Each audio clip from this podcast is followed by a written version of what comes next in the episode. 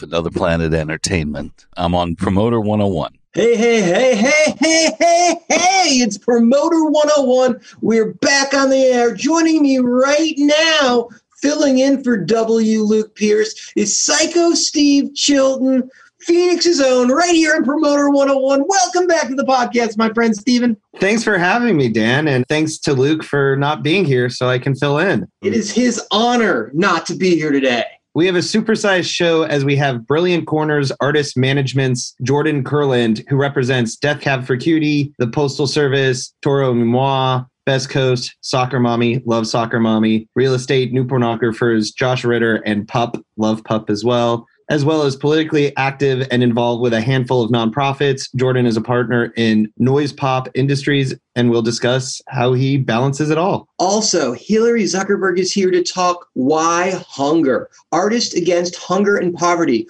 right here this week on Promoter 101. Excited for that. And we have DMG's Russell Duson chats about his new shop. That's right. Episode 226 starts right now. Hey, this is Bill Silva from Bill Silva Entertainment. You are listening to Promoter 101. However, you found us, however, you got your way here, feel free to reach out to me and Luke. Hit us up on the internet with your requests, your topics, your concerns, your dietary issues. That's Steiny at promoter101.net. Operators are standing by. Come join Promoter 101 in the conversation on Twitter. This show is Promoter 101. Luke is W. Luke Pierce, and Dan is at The Jew. Instagram, the show is at Steiny Promoter 101. Dan is at Dan Presents. Luke is at W. Luke Pierce, and I'm at Psycho Steve. Also, we're on Clubhouse the second Saturday morning of every month. Join us for the Promoter 101 Clubhouse Book Club. We meet this Saturday, May 8th, 8:30 a.m. Pacific, 11:30 a.m. Eastern with very special guest discussing Never Split the Difference by Chris Voss. Please pick up a hard copy or the audiobook and join us May 8th on Clubhouse at 8:30 Pacific Standard Time to discuss. You don't even have to read the book. You can come to preview the book. But we've got some great guests. Smitty's going to be with us. Sean Striegel's going to be with us. And Larry Weintraub will be with us. And of course, me and Luke will be hanging. So it's going to be a good time. The book club this Saturday, May 8th, 8.30 a.m. Pacific, 11.30 a.m. Eastern. Come check it out. I got to still finish reading the book for that. It's going to be fun. Are you reading it? Yeah. Game on. You can now find us on Clubhouse every Tuesday night at 6:30 p.m. Pacific, 9:30 Eastern. Promoter 101 Storytellers Live, a new weekly interview series as part of Promoter 101 on Clubhouse. Iconic guests sharing some of their favorite industry tales, followed by a Q&A moderated by Dan. This week's guest on May 11th is Wayne Forte. May 18th is Jake Gold, and closing out the series on May 25th is Dick Wingate. Hey, this is Michael McDonald with Mick Management, and you are on Promoter 101. News of the week.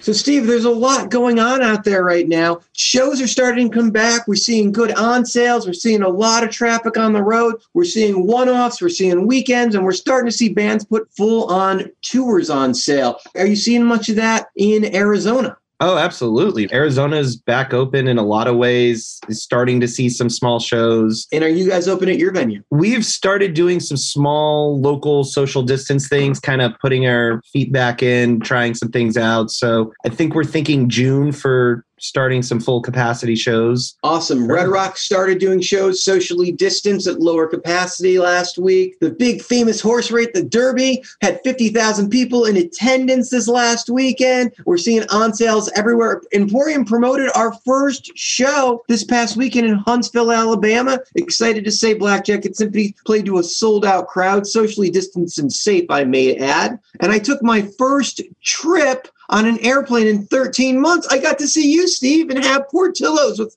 our good friend Randy Vogel. That was a fun, fun night and way too long. It's been way too long since we got to hug. It was great. It was fun hanging out. And then, totally randomly after, Randy took me to see Alice Cooper, and I saw a real concert on a stage, and it was pretty awesome. Randy Vogel, Alice Cooper, Portillo's, all in one night could only happen in Phoenix, Arizona. You gotta love it. There is all sorts of new agencies popping up as a result of COVID, and now a few new promoters have started to pop their heads up. Right now, brand new announcement: DMG presents. Russell Duson has hung his own shingle and is back in the game, and he's here to talk about it. Congratulations and welcome to the show, Russell. How does it feel out there being a brand new indie again? Familiar but different. you know, I was in Indy for 11 and a half years. It has some good things, some anxious things, right? I mean, I think when you work in a structure for so long, you sort of can't be as creative and entrepreneurial as you really like to be. So I'm looking forward to taking this company and really spreading my wings, so to speak, and becoming as entrepreneurial as I can be. So Russell Dusan 2.0 essentially, because you had built a really successful company and then you had the ability to be acquired and to be taught from the biggest promoter in the world. So you probably picked up a handful of new lessons from those guys. So should be a whole new day. Yeah, I really think we have a great game plan moving forward. You've always been headquartered in the South. Is that the game plan to focus there? Or you had actually done a lot more territory as an indie? You did runs and full tours. Is that part of the bigger plan? Yeah, the bigger plan would be that. I was born and raised in New Orleans and, and loved this city, know how to promote and sell a lot of tickets in the South. Awesome. Russell Dusan right here on Promoter 101. We wish you nothing but luck and excited to see what's to come with DMG. Yeah, we wish Russell the best of luck with his brand new venture.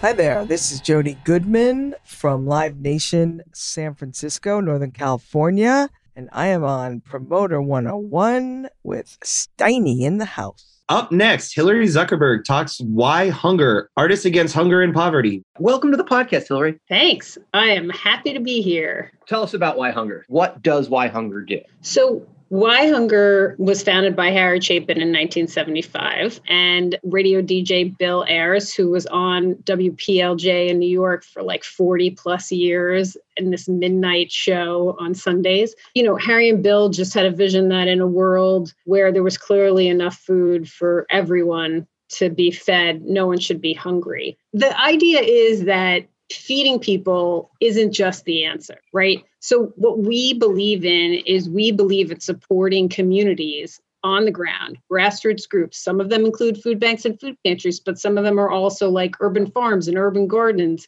and farm workers and all the people that are involved in our food system who need to come together to find grassroots solutions to ending hunger and poverty. And that also means that we're going to be focused in on root cause issues. Here's the thing if you're in a community in New York City, let's say you're in East Harlem, your needs, if you're someone who's struggling and can't feed yourself or your family, your needs look different than someone who lives in Oklahoma in a rural area. Your needs look different than someone in West Virginia. So the blanket policies that end up coming through government to support people aren't based on needs. They're based on blanket policies, numbers, and that kind of thing. So, what we believe is that if communities come together and we can support them financially with technical support with bringing those community groups together to talk about best practices if we can make that happen those community organizations will be stronger and they will figure out what works for their own community and then they will help the people in their community. So for example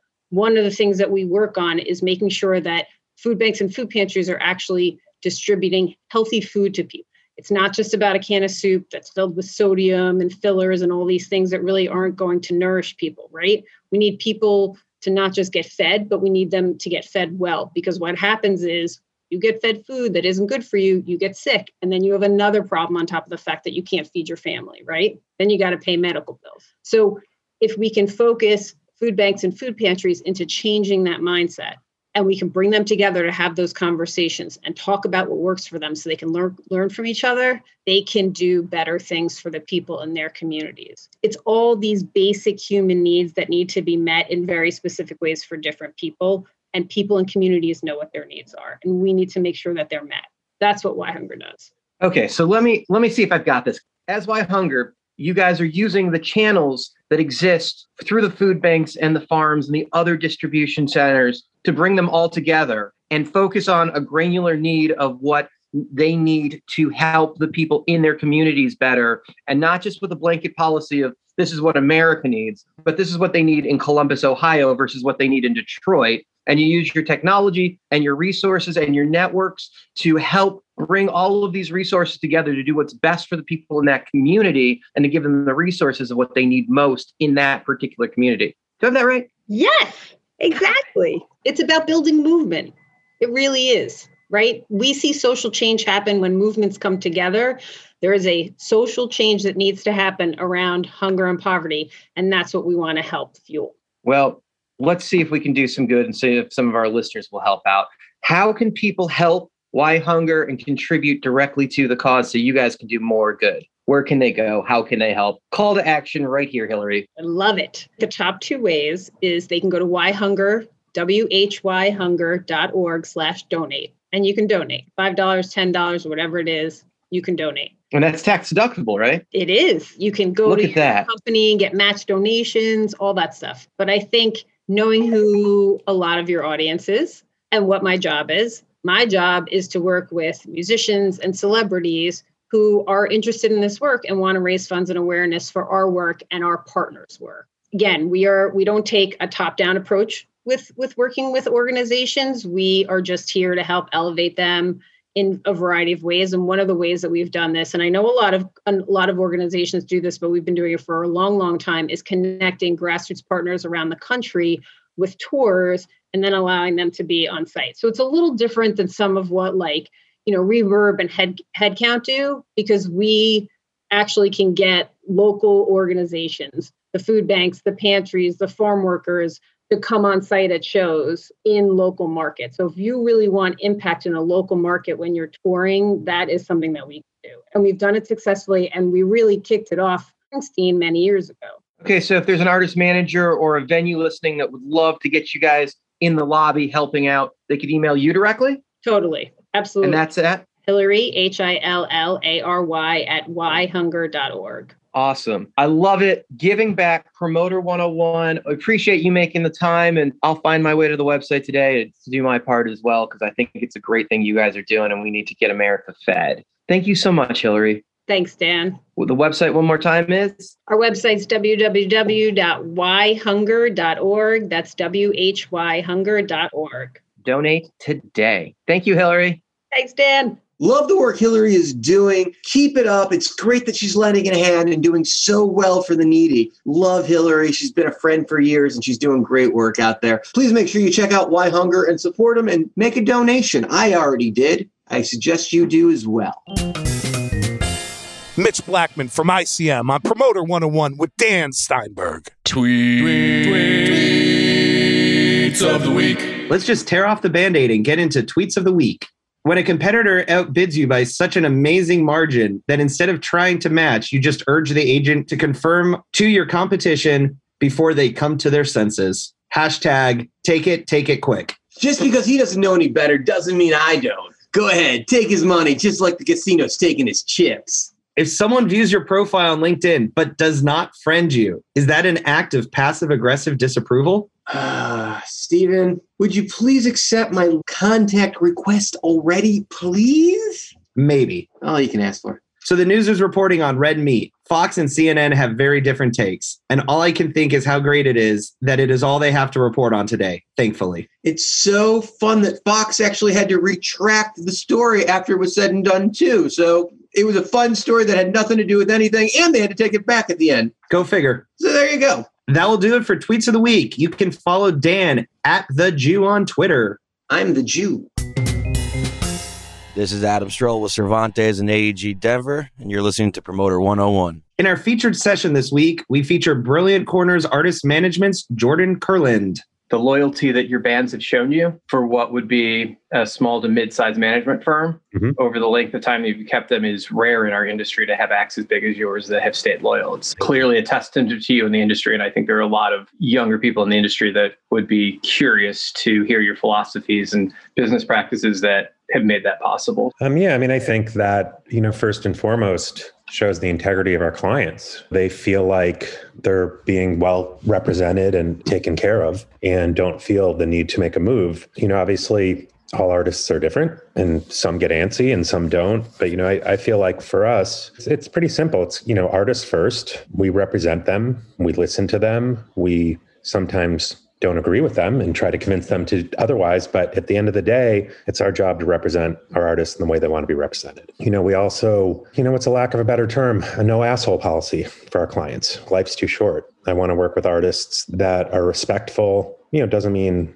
a client isn't going to get upset or going to have their own set of peculiar needs. But at the end of the day, I think we work with, I like to say, all of our artists are adults. It makes it much easier to communicate with them and to hold on to them as clients because they can see both sides of things. Well, let's talk about that for a second because you can't have a no asshole policy when you're starting out. I'm successful to a point where I get to pick and choose who I want to work with, and my Yeah. bar is fairly high. I've worked Yeah, with yeah. almost everybody out throughout the years, Yeah. and now I only work with my favorite people. And because I do touring for the most part, I don't need everybody. I can Mm-hmm. work with very few people. Because you're in management, you you have a select number of clients you can deal with anyway, so Yeah. you can be a little more choosy at this point. But I imagine when you started out, like me, you didn't have the ability to choose who you wanted to work with. You had to get out there and work with whoever wanted to work with you at the beginning while you were learning and getting your skills to the level that you've honed them to now. Yes, that is absolutely accurate. You know, and I learned from experience. I would say, you know, early on,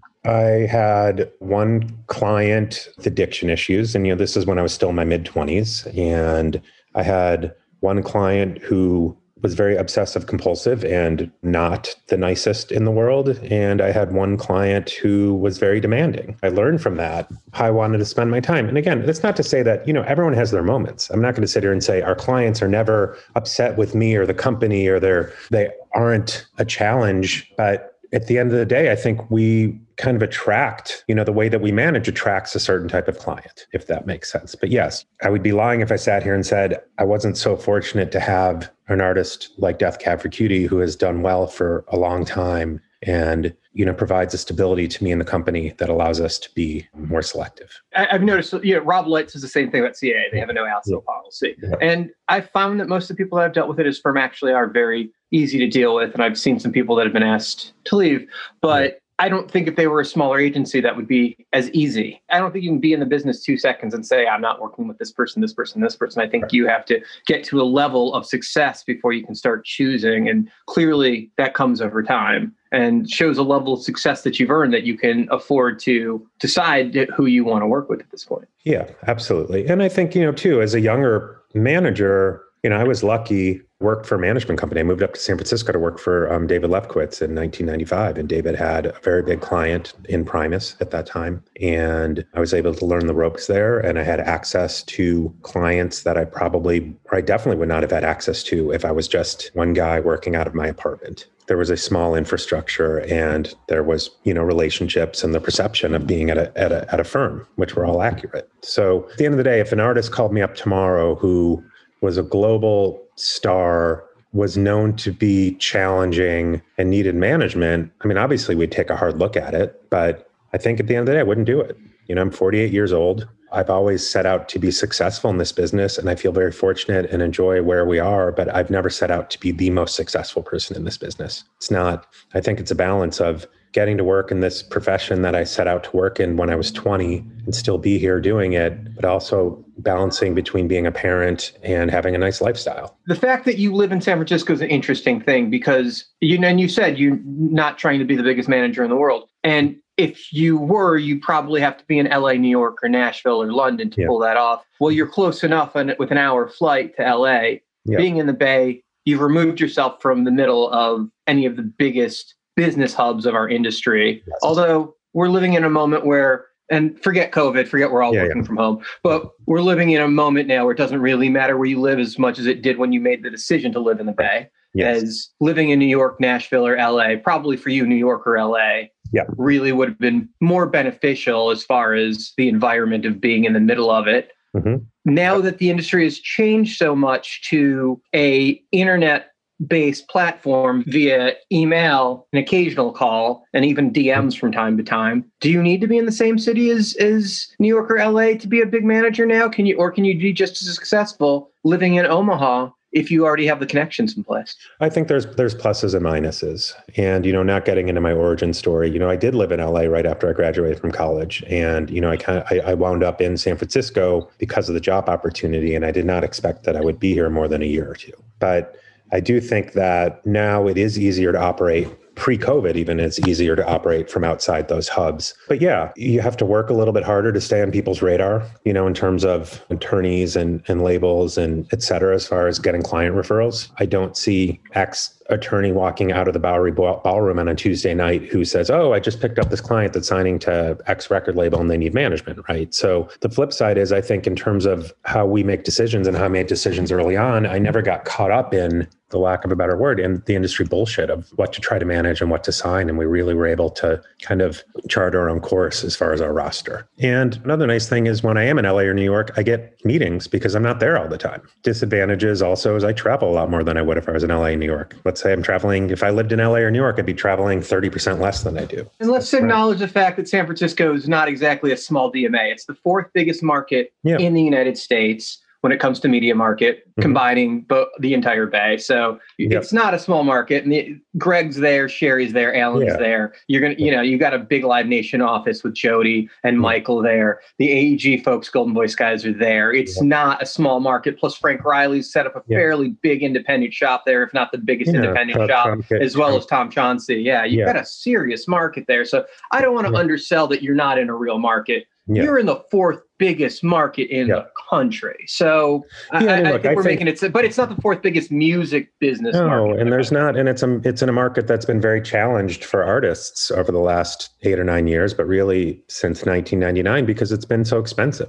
There is not, you know, I do feel like there was a strategic advantage for a while being here at the onset of Apple Music. You know, when the music tech companies were real were here we're in the bay area they're not really anymore. Everyone's left. You know most of the people have moved to la or nashville or new york but there were a few years where it was really advantageous to be able to go down to cupertino to play play the itunes folks a new record or running into them at shows. That gave me kind of a brief justify my existence being in the bay area at that point um, beyond just wanting to be here um, it's not like you're like Fred and Dan 30 years ago No. when they started Monterey, where you're just completely on your own island. You know, Yeah. it's no no I mean- there's a real city there. Yeah, there's a real city here and there's a music community here. You know, there aren't a lot of managers anymore. There aren't a lot of labels. I mean, there was more. It's interesting. I think on the promoter side, it's certainly more competitive than when I moved here, you know, because when I moved here in 1995, it was really just Bill Graham Presents you know, and some other smaller ones. But there were more managers, there were more independent record labels up here at that point. Now I think, you know, kind of the live music sector's grown,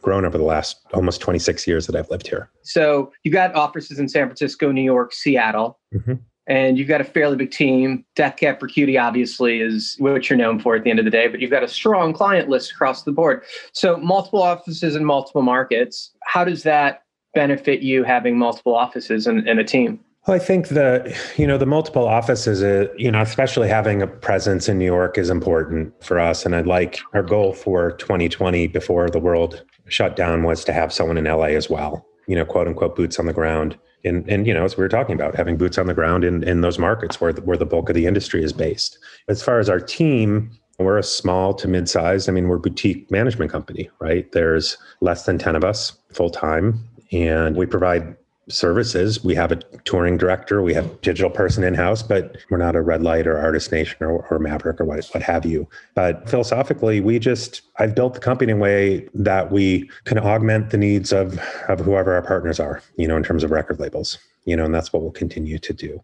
Now, a lot of management firms have very diverse artists that couldn't play together, but your your entire roster could actually make a great summer shed package. like you guys are in this world of hipster to alternative Yeah. and maybe classic alternative, it's like Yeah. where Josh Ritter could play with Ani DiFranco, but could certainly still play with Death Cab. And, you know, new pornographers could play with anybody on your roster. And, you know, it's like soccer moms maybe a little younger and hipper than the, you know, the average band there, but like they're all very hip and any one of them could break a radio single at any moment. And usually at any given moment, one of them has. Yeah, no, absolutely. I mean, you know, part of it is, you know, it's what we love. And I think as a manager, that's the most important thing is that you work with something that you really love and believe in and you could listen to all the time. And when you wake up in the morning before you go to bed while you're brushing your teeth, teeth et cetera, we have worked with things that don't maybe fit down the same lane. I mean, the first artist I ever worked with, we went to college together and I started managing him when I was a senior in college is Matt Nathanson. You know, I worked with Matt for 16, 17 years, a good deal of success towards the end of that relationship, but it can be challenging to know a lot of different worlds, right? To really know the players in a lot of different worlds. Not that we're, I feel like I can manage anything. I feel like our managers can manage anything, but we also know what our sweet spot is. And that doesn't mean that I wouldn't love to manage artists in other genres,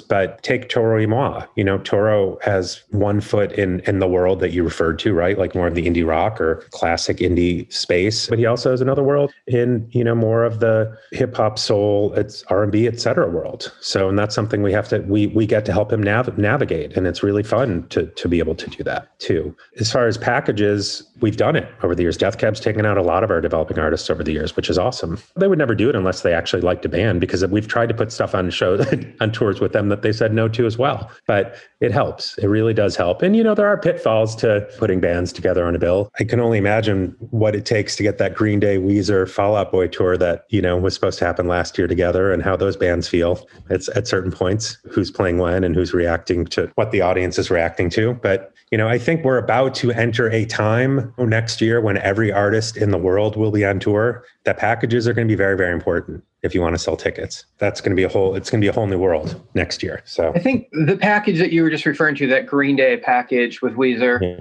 is impressive because what Rich had figured out with Ryan Mc- McElrath was that people do enjoy the event. Yep. And there was something about when Lollapalooza used to tour in the amphitheaters and you could see all of these bands and you could, if you could just make plans to get free for a day and you could get four or five bands in that that you like, that would be awesome. So the idea of taking three or four headliners and putting them together in the stadium and creating a bigger event than the normal show would make people excited for a one plus one plus one equals seven. And I, I think we're going to see more of that because of the success of that tour was mm-hmm. huge. And same thing with the Motley Crue Poison Def Leppard tour. That clearly there's something that says stadium show means big rock show. And I think we remember it from the 80s Monsters of Rock events, you know, Ozzfest. The stadium just means monster size event more talent, more excitement, probably shittier seat and more expensive because everybody's fighting to be up close. I mean, Metallica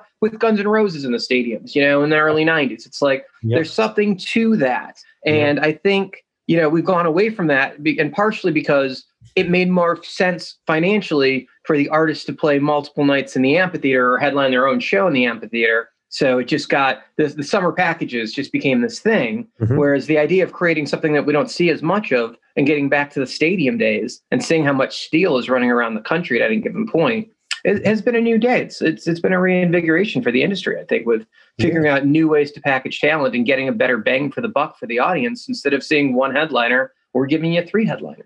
Yeah, and I think it's you know I, I think it was moving in that direction. Like as you just said, it was moving in that direction prior to COVID. You know, we are seeing more and more packages. Death Cab last summer, you know, we took out Jenny Lewis for a number of dates. And those shows did super well because people want to see both mm-hmm. acts. And it's a way to stretch the dollar in a very competitive touring marketplace. I just think it's going to be even more intense next year because, like I said, and as you guys know, like everybody is going to need to tour next year to make money. It is going to be a total shit show of artists on the road. I mean, for fans, it'll be great. You're going to be able to see everybody, but you know, we're we're, we're likely to be in a recession.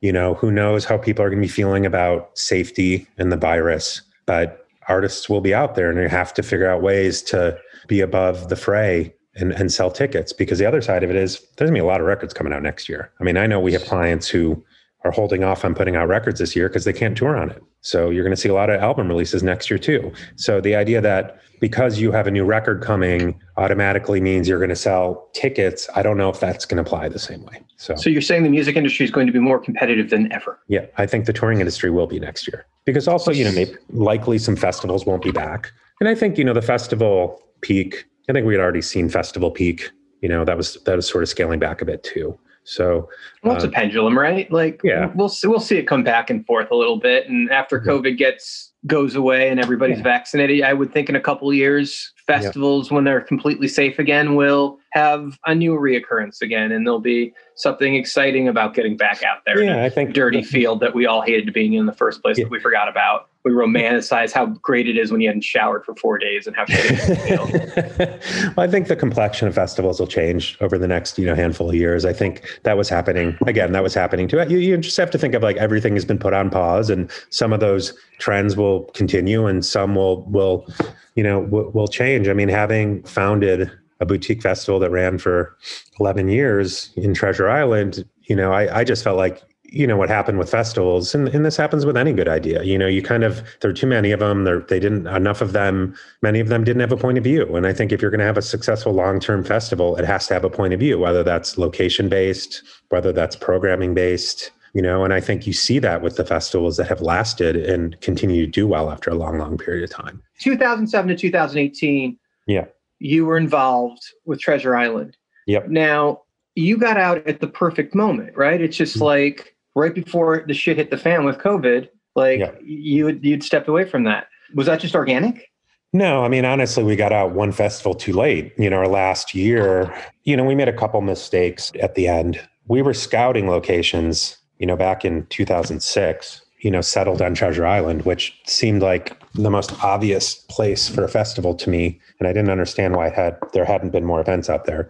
We knew that we couldn't stay there long term because the island was going to be developed and we didn't know we knew we'd get you know a few years in we didn't know if it would be three years or 10 years and thankfully we got 10 years which was awesome but you know when we we took a year off and the reason we took a year off is we thought we were going to move it to a spring festival and we felt like well rather than have it in october which is what we had been doing it you know rather than have it in Oc- october of 17 let's just come back in spring of 2018 we did not come back. And in the spring, we ended up coming back in the fall and we took a full year off. We moved the location.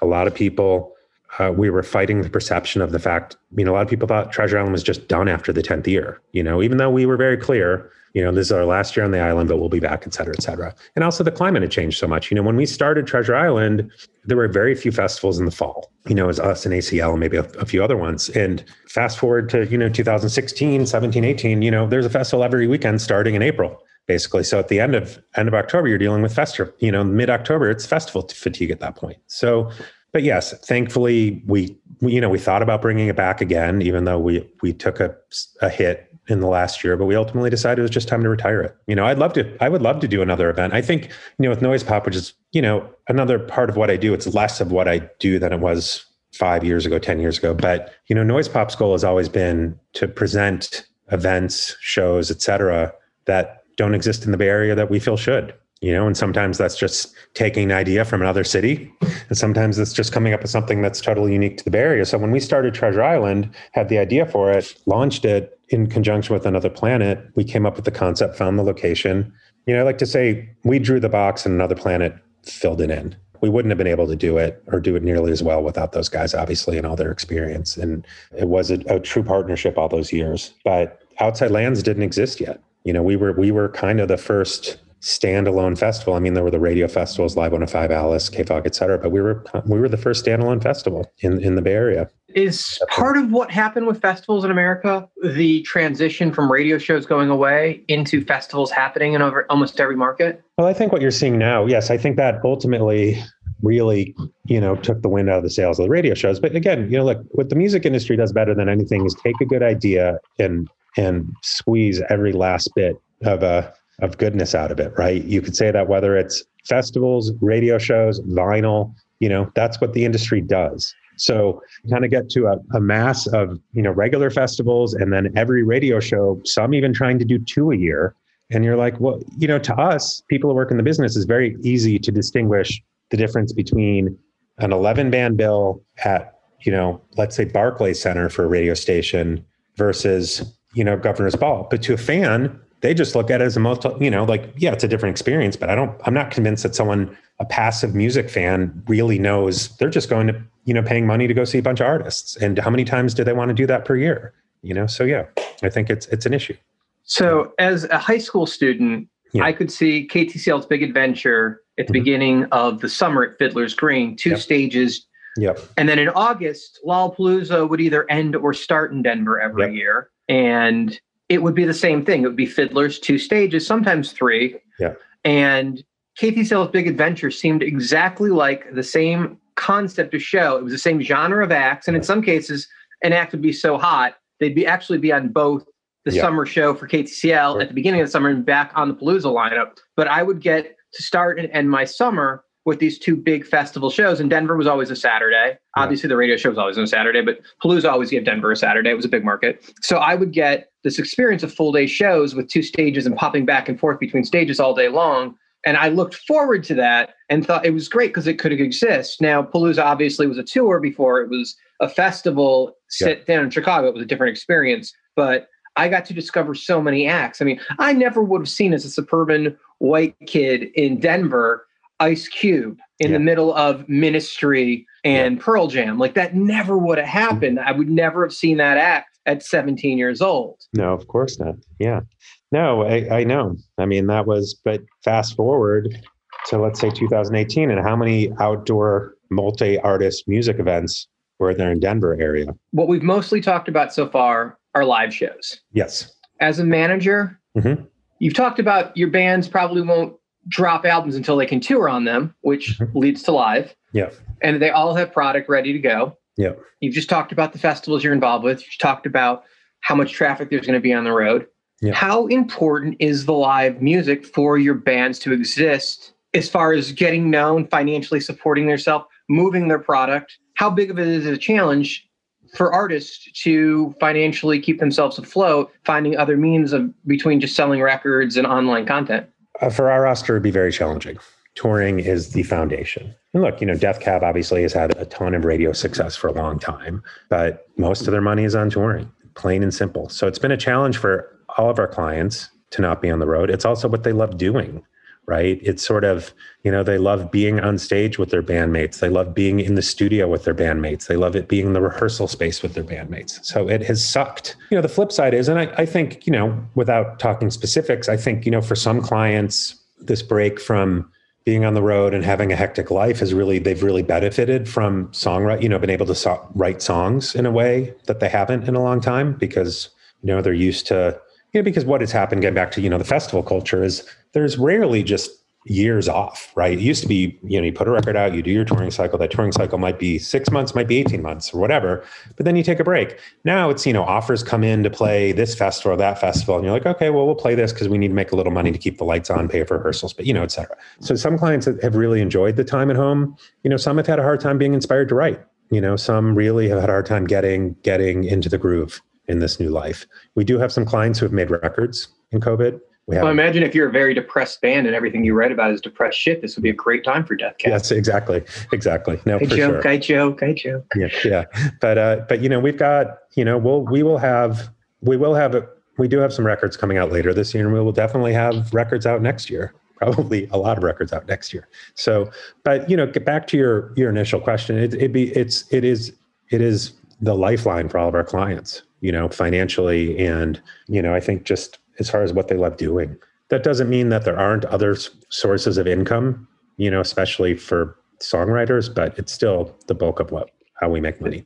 Let's move on from your client list to talk about some of the things that you have done On outside of the business because you're involved with some nonprofit organizations. You do some board work and Yep. you've done some politics involvement too in some of the Democratic campaigns. So let's start there. Let's start with the politics. Like you've been very active in the in in getting Democrats elected or trying to. Anyway. Yeah, well, I, I think my work in that regard really started in 2004. You know, I would definitely credit Death Cab, you know, for wanting to be involved and do what they could. I would also credit what happened in the 2000 election to, you know, feeling like not But, of uh, that was with- Bush Gore, right? That you're yeah, with Bush, you know, with Florida, it's you know, but you know, with feeling like I didn't want to stand on the sidelines. Um, but you know, two things happened in 2004 that really proved my entry point to that. One was Death Cab being invited to be on the Vote for Change tour, and for a lot of people, you know, listening, they might not know what that was, but that was a tour that was organized by a number of managers uh, for artists to go perform in swing states and try to garner support for John Kerry, who was running against Bush, who was going for his second term.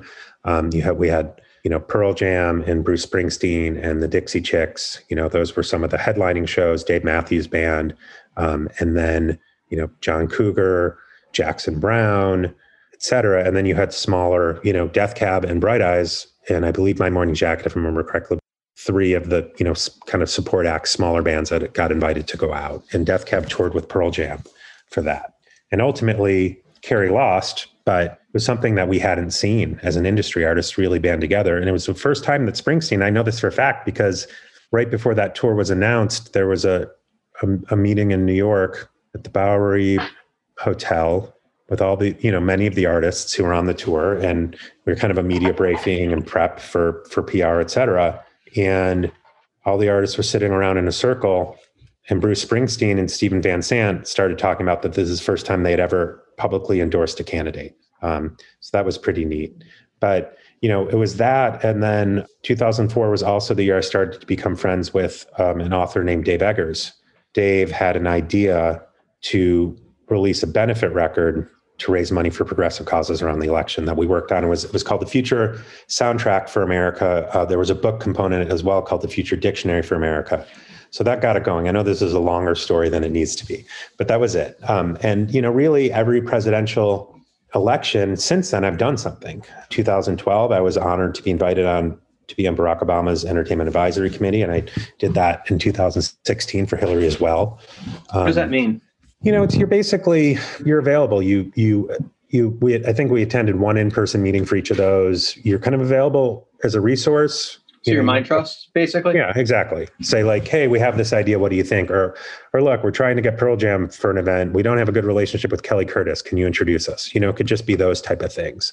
You know, I've also in 2012 and 2016 and this last year done work outside of the campaigns because honestly, I feel like it's important to do the campaign work and to get artists to support candidates and do events. But you know, I found it's almost more effective to do things outside of it. So Eggers and I in 2012 and 16, we did projects. And then this last year we did another one called Good Music for the to Avert the Collapse of American Democracy, volume one and two, which were Bandcamp Friday only releases that raised over $550,000 for voting rights organizations between the two releases. So Death Cab this past December put out the Georgia EP, which was five songs from artists in Georgia, you know, from Georgia, Cat Power, TLC, Neutral Milk Hotel, Vic Chesnutt, and of course REM. And, you know, that raised over $100,000 for Stacey Abrams' Fair Fight in a day. One of the things I love about my job, and you know, whether it's the political stuff or the nonprofits I'm, I'm involved with, I love that I have the ability and the to, to do that stuff and that my career complements it and vice versa.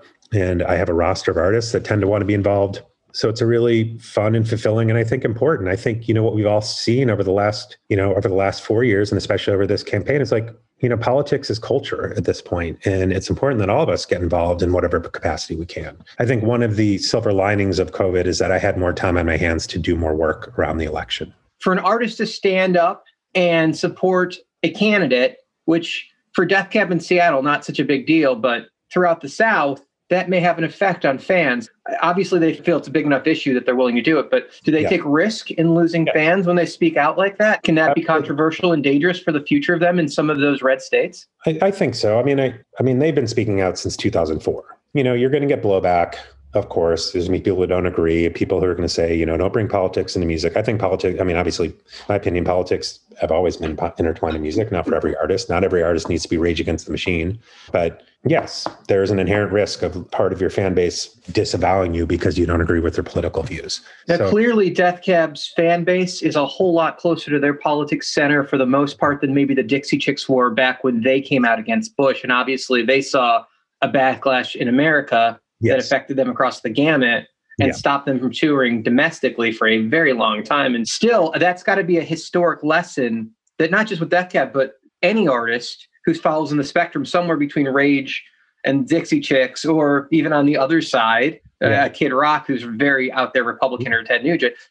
There's got to be backlash on both sides. So that's got to be something that how strongly you feel versus can you afford to make this Yes. decision? And as a manager, it's probably got to be a hard thing to say to an act. This is a financial decision that you're saying making when you're talking about this, but still you're advising them. So Yeah. does that fall into that process of Yeah, I counsel mean, I don't- I before don't an act we- comes out publicly? I mean, I'm sure we've had those conversations. I think our artists are aware. There's an inherent risk of sticking your neck out on anything, whether it's supporting a presidential candidate, whether it's being, you know, Bethany from Best Coast doing all the all the work she did for PETA, or whatever whatever stance you have, there's gonna be someone that disagrees with it. And I think this is a bonus. We work with artists who are very principled and, and will stand by what they believe in. That's important. I don't like that, you know, politics now it feels like football teams, right? Like you're the Democrat or Republican. Like I don't, I'm not happy about how the way that's gone. And, you know, certainly we don't have to talk about why that's the case, but, you know, I wish, I, I wish there was a beacon of truth somewhere that we could all look to and say, this is a trusted source of information. But that's just not the world we live in right now. And I think, you know, artists, look, if, if you're an artist that's not comfortable dipping your toe in the political water, and we have one, we have one that thought they did and they ultimately decided not to, that's totally fine. Everyone should do it at their own pace. But I do think you know the type of artists we work with do feel a moral responsibility to stick their neck out a little bit whether it's gun control or environmentally or it's or it's politically And and I want to point out we're we're not so much talking about the political views of the bands or yeah anything else in the podcast. I'm talking about the financial decision to support, come out and support an Yeah. act, and that I think that particularly is is part of the industry and the business end of decision. So on mm-hmm. the other side of that, if you had an artist that was right leaning and they wanted to go out and support the Republican candidate and asked you to come in as their manager and help deal with the logistics of that, would that be a challenge for you as it didn't fall in with your political standpoint? Would that be a problem? I think it would depend who the i think it would depend who the political candidate was i would have a really hard time if one of our clients was pro-trump and wanted to, to do work to support that if this was you know 2012 and we're talking about mitt romney it would be a lot easier you know to swallow that pill So in a case by case scenario, I don't. I, I would have to say I've never managed. I don't think I've ever managed a artist that was Republican. I mean, I've definitely been with artists who I didn't agree about. You know, their choice of you know kind of the primary season or whatever. But you know, it's it's it's never come up. But I think it's like I, I think it has to be case by case. So Okay, if I had an artist that was a big Ted Cruz fan, that would be a problem at this point. I think as a manager, and this goes back to kind of our roster and our philosophy, it's like there is a de- degree of self-selection that goes with clients, like of who who calls us up and who wants to talk to us, and who you know. So I think that's that is that is part of this process too. Uh, let's go back to the nonprofit organizations. Your involvement in that across many different organizations. You've given a lot of your time to nonprofits. How'd you get started in that? I think maybe the Stern Grove Festival, which I've now been on the board of for 20 years, 19 years, was probably the first. Stern Grove is an, a free outdoor summer music series in San Francisco that's been going on for over 80 years at this point, and it's it's it's great, and it's a beautiful meadow in the in uh, in San Francisco proper. Um, get about 10,000 people in there, and you know each weekend is is different. You know, one weekend might be the San Francisco Symph- Symphony, the next weekend might be Morris Day and the Time, the next weekend might be Mitski. Actually, this actually was a season, but that's been really great. And I, I wanted to do that because I was a fan of Stern Grove and really wanted to get more involved in the community. You know, from there, I, I just think it's, you know, kind of, again, going back to that Vote for Change tour, Future Dictionary and Soundtrack for America, it just kind of started plugging me into that world more. But, you know, at the end of the day, it's really, you know, I've always had a bit of an activist streak. And, you know, my mother founded a nonprofit organization when I was six years old. My father's always been given time to nonprofits and given money to nonprofits. So it's kind of in my in my DNA a little bit. You know, the ones that I'm on right now, one is called the Lab, and it's an experimental art space in San Francisco in a historic building in the Mission District. And you know, visual art is a passion of mine. McSweeney's, which is the publishing company and that publishes books, and also the McSweeney's quarterly magazines, and then also the the website, the McSweeney's Internet Tendency, that was founded by Dave Eggers, and reading and literature is another one of my passions. So right now, I've kind of got this really sweet. It's it's it's a sweet spot in that I'm getting to do stuff, all things I'm passionate about that don't directly. You know, my my work background helps, but they're not things that I would normally get to be doing on a day to day basis. So that's really really fun. No, I mean, you've got three offices, a large artist roster, particularly for a mid-size management company. You're involved in festivals, you're involved with nonprofits, you're involved with the campaigns. You have a family, you're hands-on with your son. Yeah. How are you finding time to do all of it? I mean, it seems overwhelming. It's it's not. I mean, it, it can be, you know, like look, I have a board call Tuesday night Zoom, you know, from like six to seven thirty or seven eight, you know, whatever. And you're like kind of like, oh, you know, after a day of being on Zoom, I want to, you know, but it's I, I don't. I think it's nourishing for me, honestly, that I get to do this stuff. You know, I feel so fortunate that I'm one of the reasons I wanted to be a manager is because I love the diversity of what we get to do every day. You know, I wasn't interested in being a publicist, let's say, because I, I wanted to do things outside of just press. And as a manager, we we oversee everything noise pop was a natural progression from what I was doing as a manager. You know, when I became friends with Kevin Arnold, who had founded the festival five years before I got involved. And I think the nonprofit work is too. You know, I think it keeps me excited about everything and it all all of it informs the other work I'm doing. I mean, yeah, it can get stressful and time consuming, but the people I work with, you know, my staff and my partners are so great and so competent that, you know, if I'm if I'm a little bit unavailable for a couple days because of other responsibilities, I don't have to worry about anything falling through the cracks. So we kind of skipped at the beginning your origin. So let's go back to how you found your way to the industry. I mean, I've always been a giant music fan, and uh, you know, starting at age six when I was collecting every Kiss record. But you know, when I was in college, I went to a small liberal liberal arts college, Pitzer College, outside of Los Angeles in Claremont I grew up in Chicago area and I went to college and and um, I started writing music reviews for the school magazine. And through that, I thought I wanted to be a music journalist. And I also started meeting, you know, publicists at record labels who were pitching me on, you know, or I started meeting college reps at record labels who were pitching me on writing things, you know, about artists.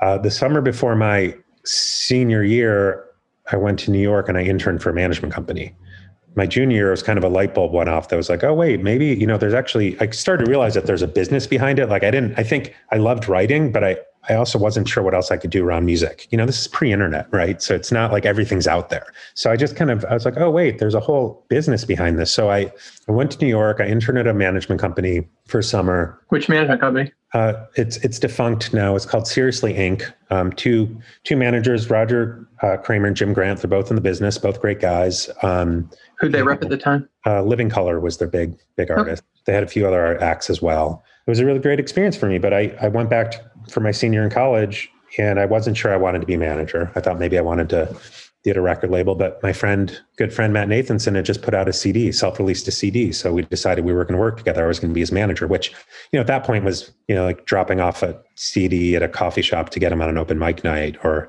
you know, those type of things. But, you know, was managing, right? Like, um, and then I did, I interned at Geffen Records my fall semester of my senior year, uh, Claremont was 35 is 35 miles east of LA, which equated to about a two hour drive in I-10 traffic getting in in the mornings and coming back. And again, this is you know pre cell phone, pre internet, so those were some pretty long long drives with a the large container of iced tea and a bunch of CDs. I interned my second semester at a now defunct uh, small record label called Imago um, who Henry Rollins, Aimee Mann on that label at that point. And then I decided I actually did want, and I started, I booked a festival. I, I co-produced a festival on campus my senior year.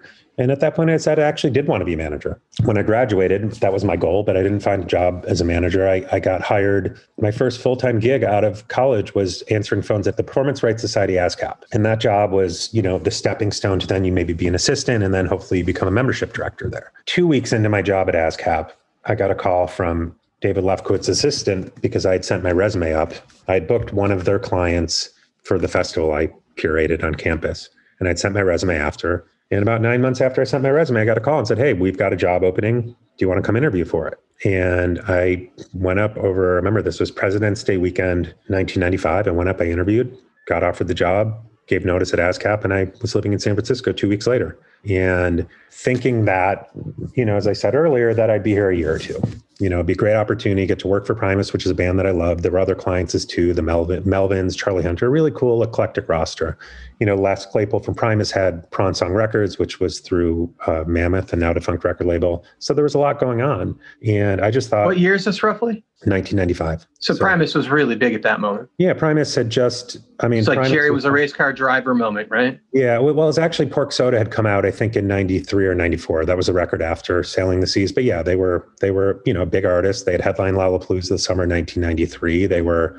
It was pudding time. Yeah, exactly. Yep. Um, and they were one of my favorite bands at that point. And so it was a, it was a dream job, other than the fact that I literally was getting paid eight dollars an hour. I went from you know ASCAP, although it was a, not the job I wanted, answering phones. It was you know you full benefits, good pay, you know for being a 22 year old. You know summer Fridays, you're done at five o'clock type thing to going to you know a much you know working for less and but it's what I wanted to do. So I did that and I started, you know, in the low, low person on the totem pole and I, I worked my way up and, you know, I continued to ma- manage Matt Nathanson on the side. And um, after a couple of years, picked up a couple of my own clients, started working on Noise Pop. And then I left in um, beginning in 1999 and started my company Zeitgeist Artist Management. And my roster at that point was Matt Nathanson, Creeper Lagoon, who was signed to DreamWorks Records, a band called Beulah, who was becoming a pretty big, you know, indie act at that point and noise pop and i started my company and you know I know this is already a very long story, but the short version is it was a struggle. Um, unsurprisingly, 2003, Death Cab hired me. I'd been friends with them for a number of years.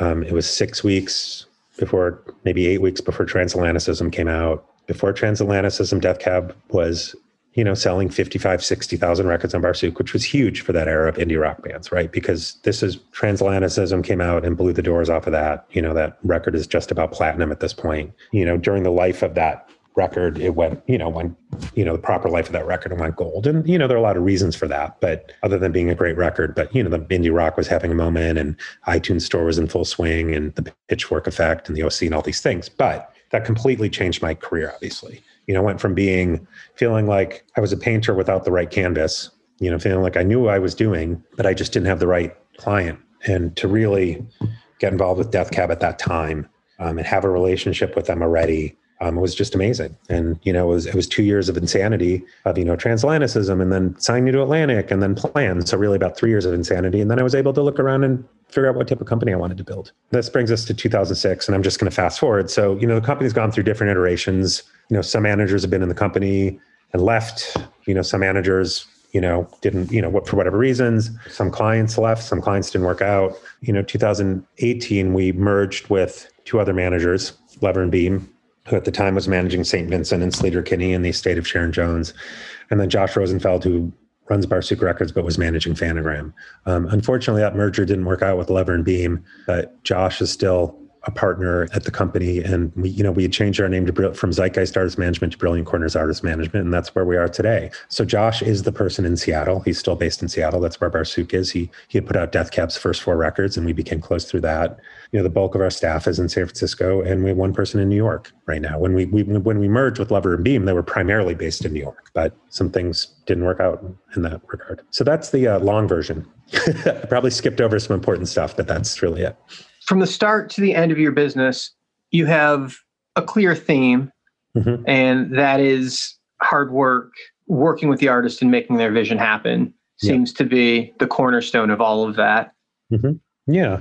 Well, I think you have to just kind of check your ego at the door as a manager, right? Like every artist is different. I mean, we tend to, you know, I think the artists we gravitate towards and the artists that gravitate towards us tend to be more involved in their business. You know, it's not, we don't have anyone that's that's just wants to know which leg of the pants to put on first in the morning and where to be. You know, all of our clients, at least one member in the, the band really is involved. And I like that. I think the collaborative nature of how we work with artists is really great. Um, but when I say checking the ego at the door is there's a lot of times when we don't agree or we might try to convince an artist to do something differently. And if they're, you know, at the end of the day, it's their career and their legacy. And that's our job to guide them through it, give them advice that we believe in, knowing full well that you might tell two artists the exact same thing and one artist ends up very far down the road and one barely budges but you just you don't you don't know. I think it's i also say this to our clients all the time is you know our audience knows their fan base better than we do because they're in clubs with or they're they're playing whether it's you know clubs or amphitheaters to them every night. You know they see them. You know i'm not out there on the road with all of them every day. They are. So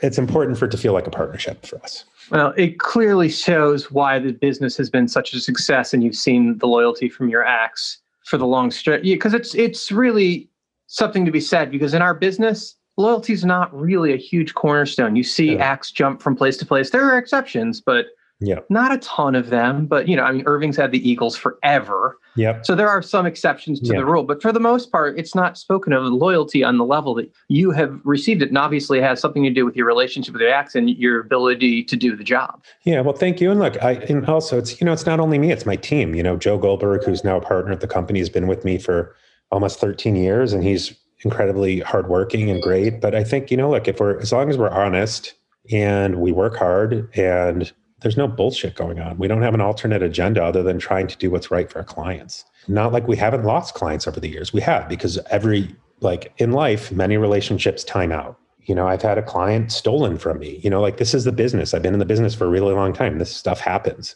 So you just, so who was the manager that stole the act and who was the act? I would love to say it on this podcast, but I'm not going to. It wouldn't be that hard to figure out if you look through the past clients. But I had a manager work for me for six years and who built up a really nice roster and it, we parted amicably. You know, it was just time for that person to kind of do their own thing the same way it was part time for me to do my own thing leaving Lefkowitz's office. You know, there's one way to do that, and then there's another way to do it. But look, the fact that I've been in this business so long, it's only really happened to me once is kind of amazing.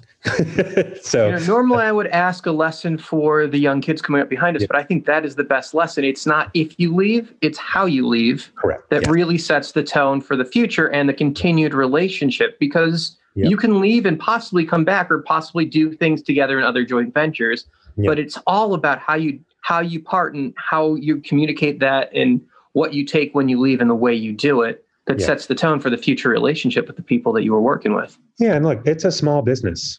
It's a really small business. It might be growing again a little well, not right now, but you know, it's maybe growing a little bit, but like it's a small business and you run into people. There aren't a ton of bridges to burn before you become an island. Man, what a lost opportunity had you said Treasure Island instead of Island. They're right there. I know. There. I know. You're right. Shit. But look, there's try to represent your business the same way you try to lead your life.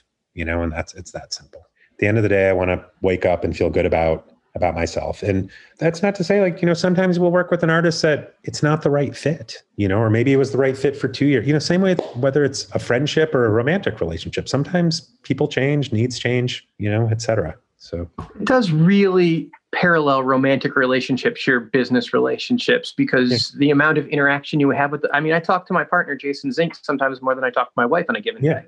Yep. It just is that involved. You you know everything about that person when you're in business with them and you're interacting that much. It just happens. Yeah, and you know, the goals of an artist might change to a point, and we had this happen with an artist who who felt like they wanted to be more of a pop artist or you know more of a mainstream artist, and they felt like they stuck out like a sore thumb on our roster, and we weren't really the ones to guide them there. So it's like, well, what do you say? Well, that sucks, but you're like, okay, you're right. That's not where my passion is. You just have to kind of check your ego at the door and say, okay, well, that that sucks, but that was kind of the right thing for both of us. It's really not fun, just like it's not fun being in a shitty romantic relationship or friendship. It's really not fun being in a relationship with an artist that doesn't want to be there, or vice versa. Jordan, I have had so much fun talking to you. Organically, this has been one of the most entertaining hours I've had since Oh. COVID started. I've really enjoyed this, and I've been Well, looking you. forward to this since. And we, I think it's been a year and a half since we've like Yeah, been going remember- back and forth, going, when can we do time ago. this? Yeah. So Well, I've been really looking forward to this. I was kind of hoping we were going to be able to do it in person so we could go get drinks later, but Yeah, yeah.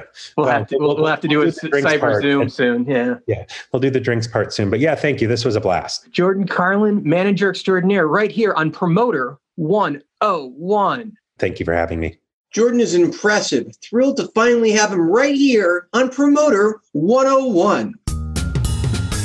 Hey, this is Brian O'Connell with Live Nation, and we are on Promoter 101. The quote of the week comes to us from author of Never Split the Difference, Chris Voss. Conflict brings out truth, creativity, and resolution. I like that quote. It makes you think. Plus, it gives me a chance to promote Saturday morning at 8:30 on Clubhouse. We'll be talking about Chris Voss's book, Never Split the Difference. See what I did there? Good promotion right here on Promoter 101. I'll be there. This is Andrea Johnson from ICM Partners, and you're listening to Promoter 101. This concludes our show, but you can write us an email at steiny at promoter101.net if you miss us and want to catch up. Hey, that'll do it for this week's Promoter 101, kids. But hey, we'll be back next week with a brand new show featuring a star venue manager from the beautiful city of New York. So just be looking for that one. I don't want to give any hints away, but let's just say her initials are LJ. It could be almost anybody. Thanks for having me, Dan, and thanks for Luke for not being here so I can fill in for you. And now that some shows are starting to play, we're back to wishing you sold out shows for the months to come. Oh, it's so good to hear that again. So good to hear that again. And before we go, we got to tell you that one last thing. Call your mother. Cheers. Call your mother. Hi there, my name is Gary Spivack. I am the Executive VP, Head of Talent at Danny Wimmer Presents DWP, and you are listening to Promoter 101. Ooh.